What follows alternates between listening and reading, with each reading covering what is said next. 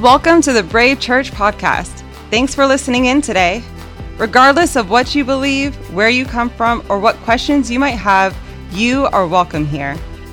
We are a multi site church based in the Bay Area and online. You can find more information by going to brave.church. Now, thanks for joining us. We hope this talk helps you find and follow Jesus.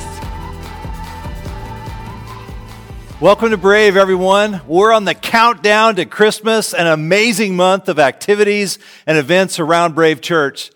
Does your family make lists of what they want for Christmas? My mom still asks me to make a Christmas list, and I'm 60. Do you remember what it was like the first time you wrote a letter to Santa as a child? Some adults still write to Santa, like the one who wrote, Dear Santa, this year, please give me a big, fat bank account and a skinny body. And please don't mix those two up like you did last year. Christmas time is the season of miracles. Miracles happen this time of year. You know, over the years, I've learned to name my miracles so that I can remember them and be grateful. Each one of these has a miracle story behind them. The miracle on G Street, the FedEx miracle, the Applebee's miracle, the Shriners miracle, Isaac's miracle, groceries on our front porch miracle, the miracle of memory. True story. I was in the Sacramento airport and I was headed to Burbank as I heard an announcement come over the airport PA. If you were just on flight 1862, which I was, you left your book on the plane entitled How to Improve Your Memory. Please return to gate A14 to pick up your book because you forgot it. Miracles are a fascinating subject because the truth is we could all use a miracle or two, whether it's related to our family, our career, our health. In life, stuff happens and challenges come our way. And how we face those challenges says a lot about our faith. Some of you know exactly what kind of miracle you need. For others of you, nothing immediately comes to mind, but no matter who you are in your family, at work, or in our community, we could all use some help. In fact, some of us are thinking, hey, God, can I get a little help down here?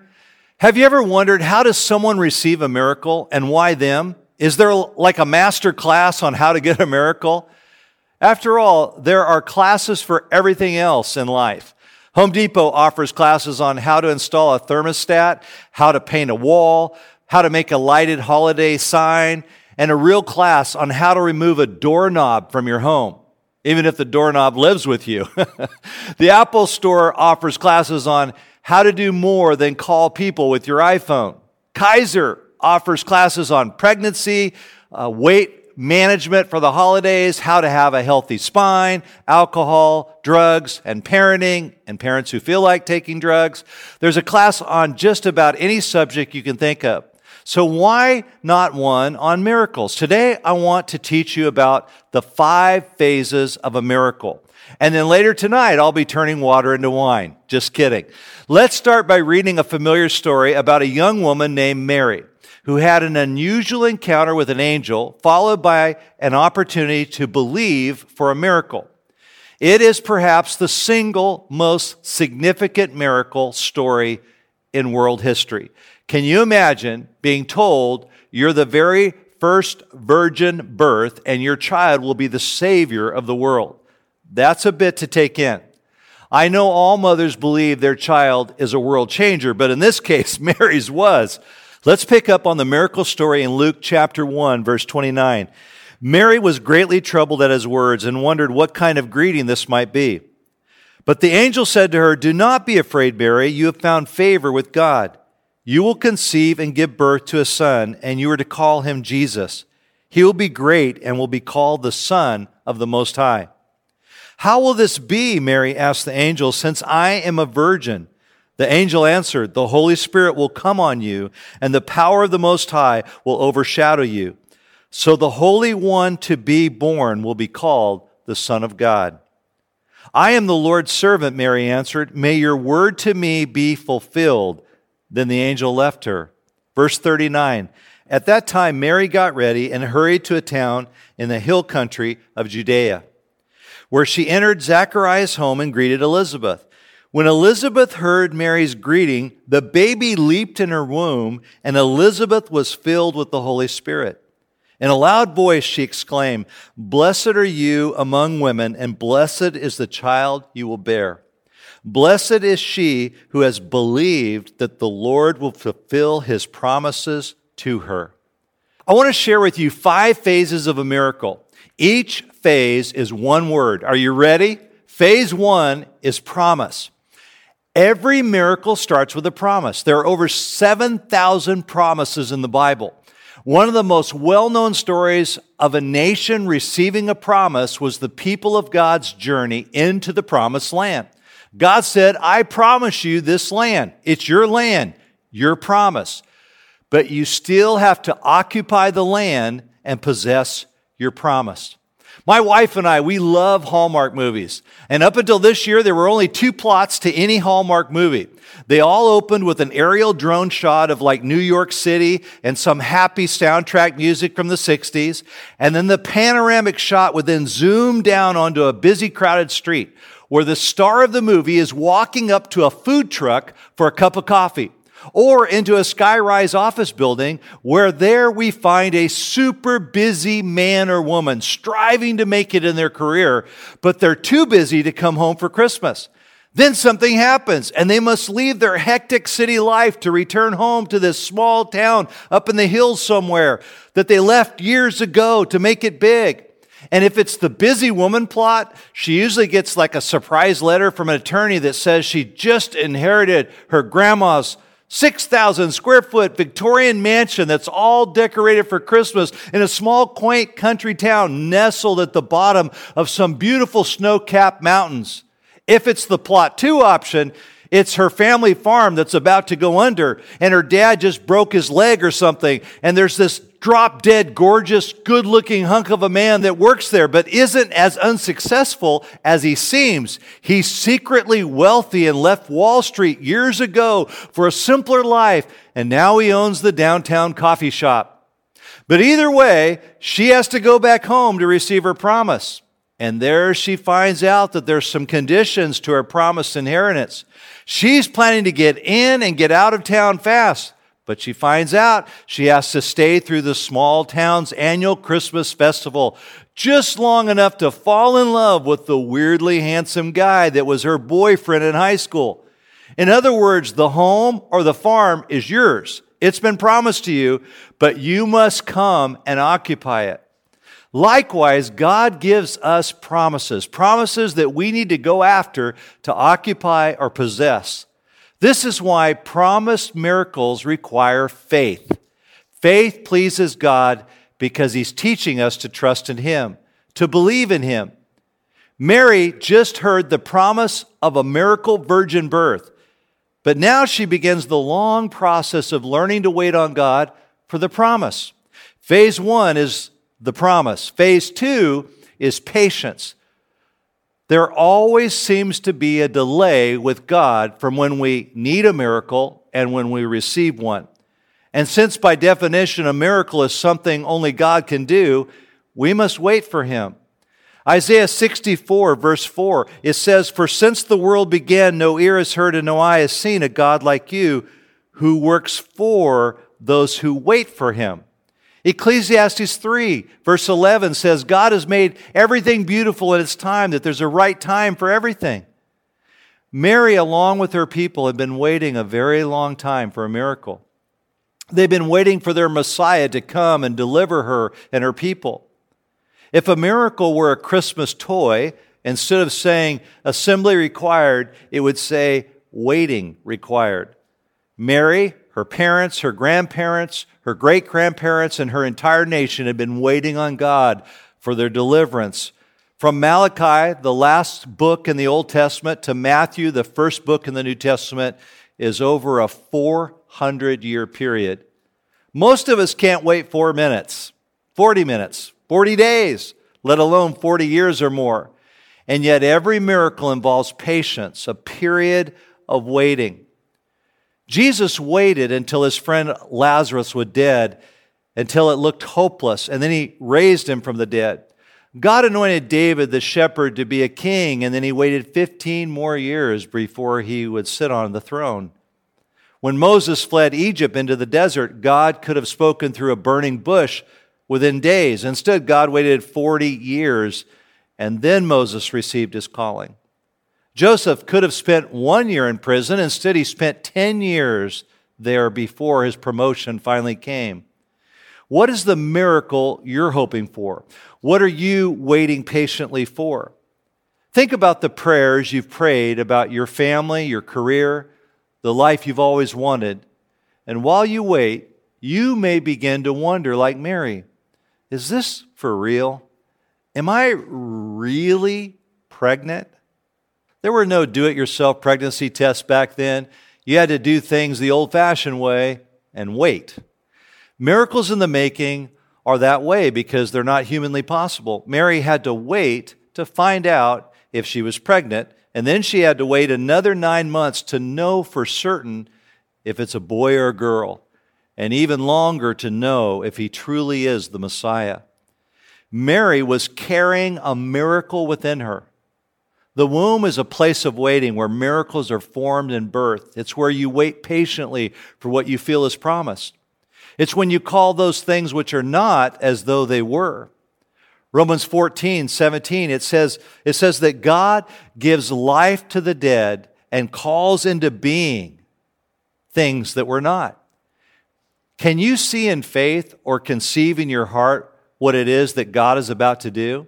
If you can, that's called having eyes of faith. In the NFL, a wide receiver visualizes running routes and then catching the ball over and over again in their hands. That's in their mind's eye. They visualize it before it happens.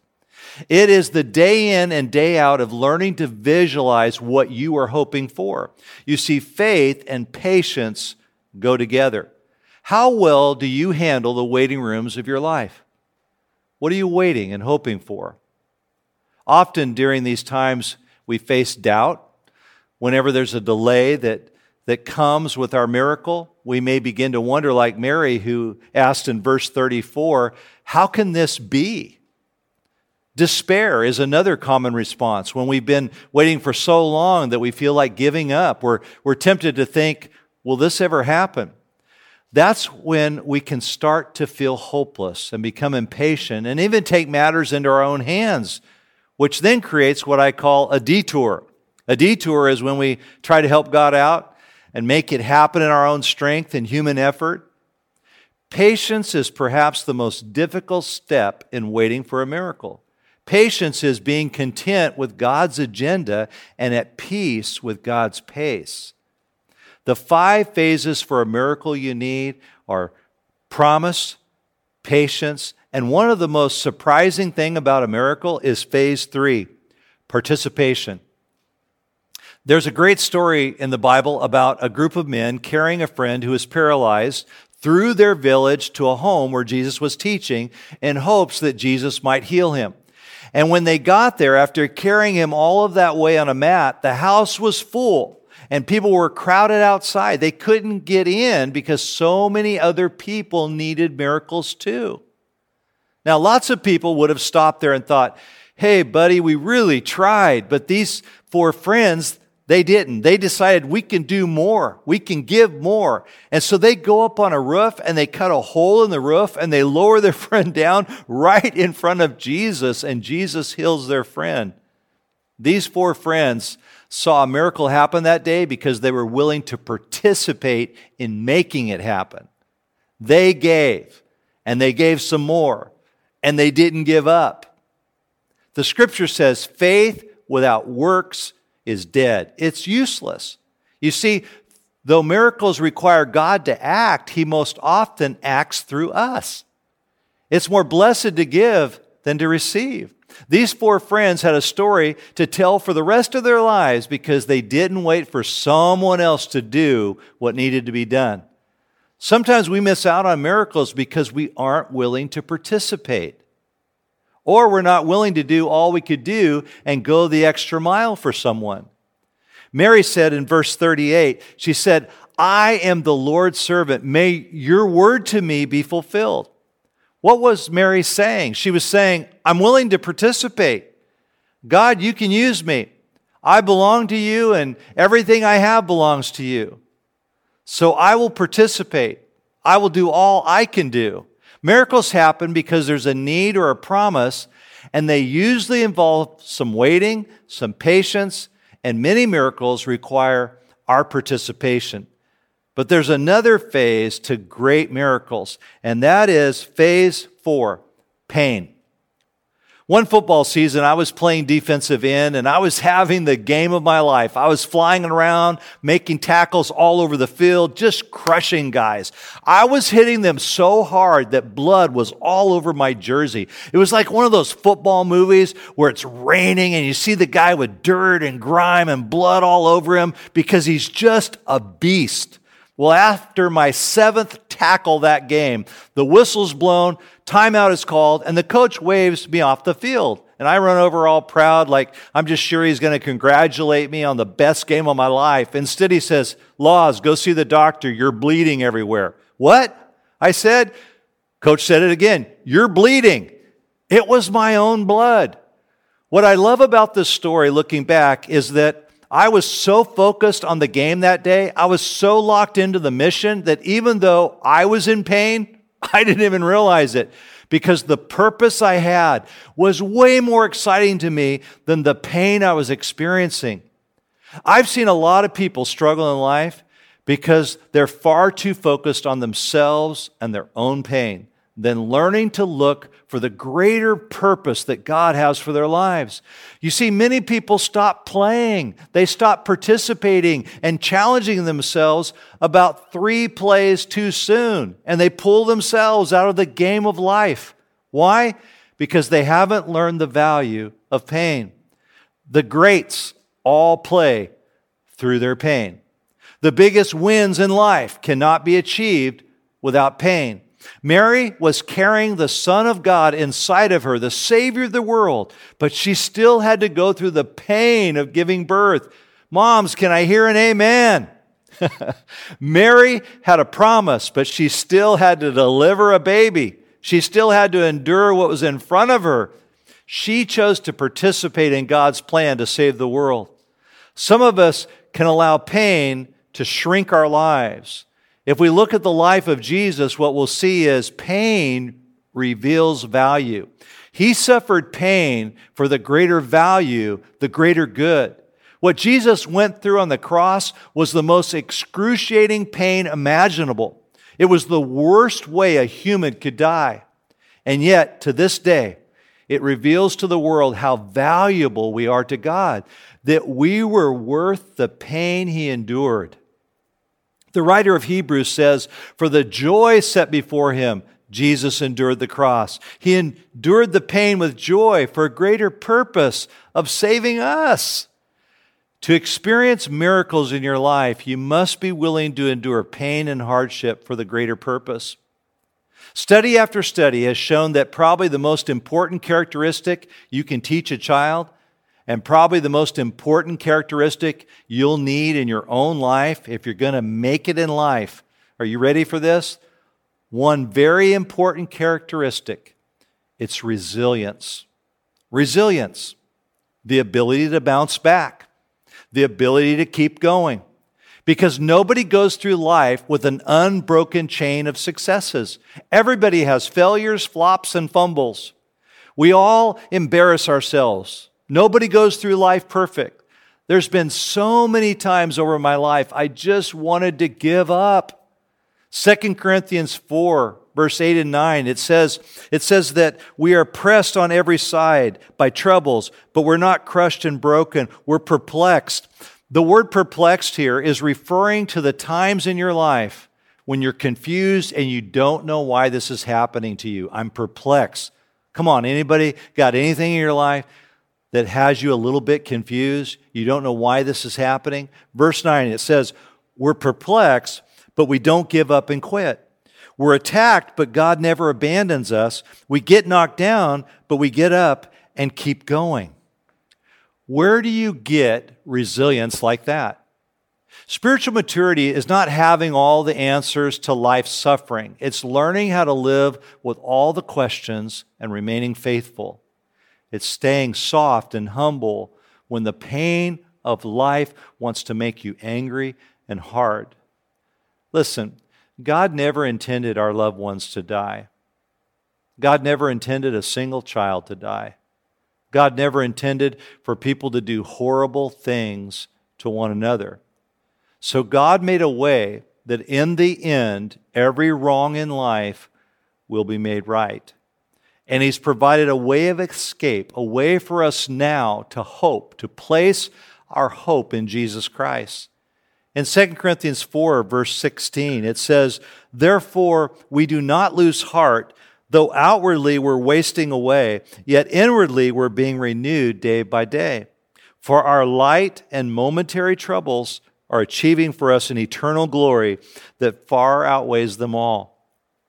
So we fix our eyes not on what is seen, but on what is unseen, since what is seen is temporary, but what is unseen is eternal. Mary was asked to carry a miracle for months before giving birth, and then she was asked to feed and care and raise her boy and then give him back to God. There are mothers here that have experienced the loss of a child, a teenager, or an adult son or daughter. Mothers and fathers here who have outlived their own children, and they know the pain of letting a child go to heaven Mary experienced this firsthand. The death of those you love the most. Others have not lost a child, but you've carried a dream and a vision in your heart, and life has not gone as you had planned or hoped it would, and you've experienced a different kind of loss and grief. Grief is the price we pay for love. There are five phases to the miracle you need promise, patience, participation, pain, and the last phase, number five, is provision. God is the waymaker. God sees our need and He meets that need in the wisest and most loving way. And suddenly, when we least expect it, God sends us the miracle we need most. Did you know every time God moves on earth and provides a miracle, it's because somebody like you was desperate and dared to believe? You don't have a miracle without two things a need for one and someone believing for one.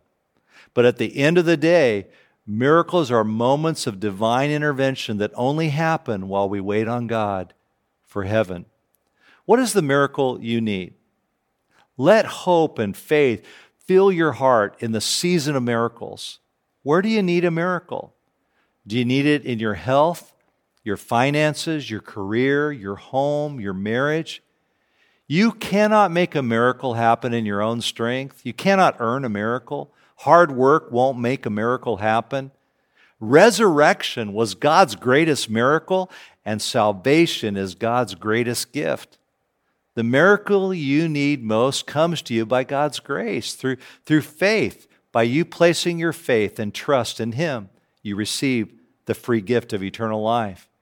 Your salvation can never be earned or accomplished in your own strength. Faith and grace isn't about hard work. God's grace is undeserved. And the miracle that you need most is wrapped up in the gospel. The gospel is God's invitation to come back home to Him. And Jesus Christ is our way back home. John 3 16 and 17. For God so loved the world that he gave his one and only Son, that whoever believes in him shall not perish but have eternal life. For God did not send his Son into the world to condemn the world, but to save the world through him. The miracle you need most is eternal rest and peace through Jesus Christ. Would you bow your heads with me and just right wherever you are, just close your eyes? I'd like to pray with you. And if you would like to, you can make this prayer of salvation your prayer as well. Dear God, thank you for loving me and sending your Son, Jesus Christ, to earth. I confess my sins and I believe in my heart that Jesus is the Son of God and was raised from the dead. I want to place my trust in you. I want to receive what you've done for me and have offered to me. Please forgive me of all my sins and come into my heart today. In Jesus' name, amen. God bless you if you prayed that prayer today. Thanks for joining us for the Brave Church podcast. If this ministry is impacting you, please consider giving to support what God is doing through our church. For questions or to get connected, please visit brave.church. We'll see you next week.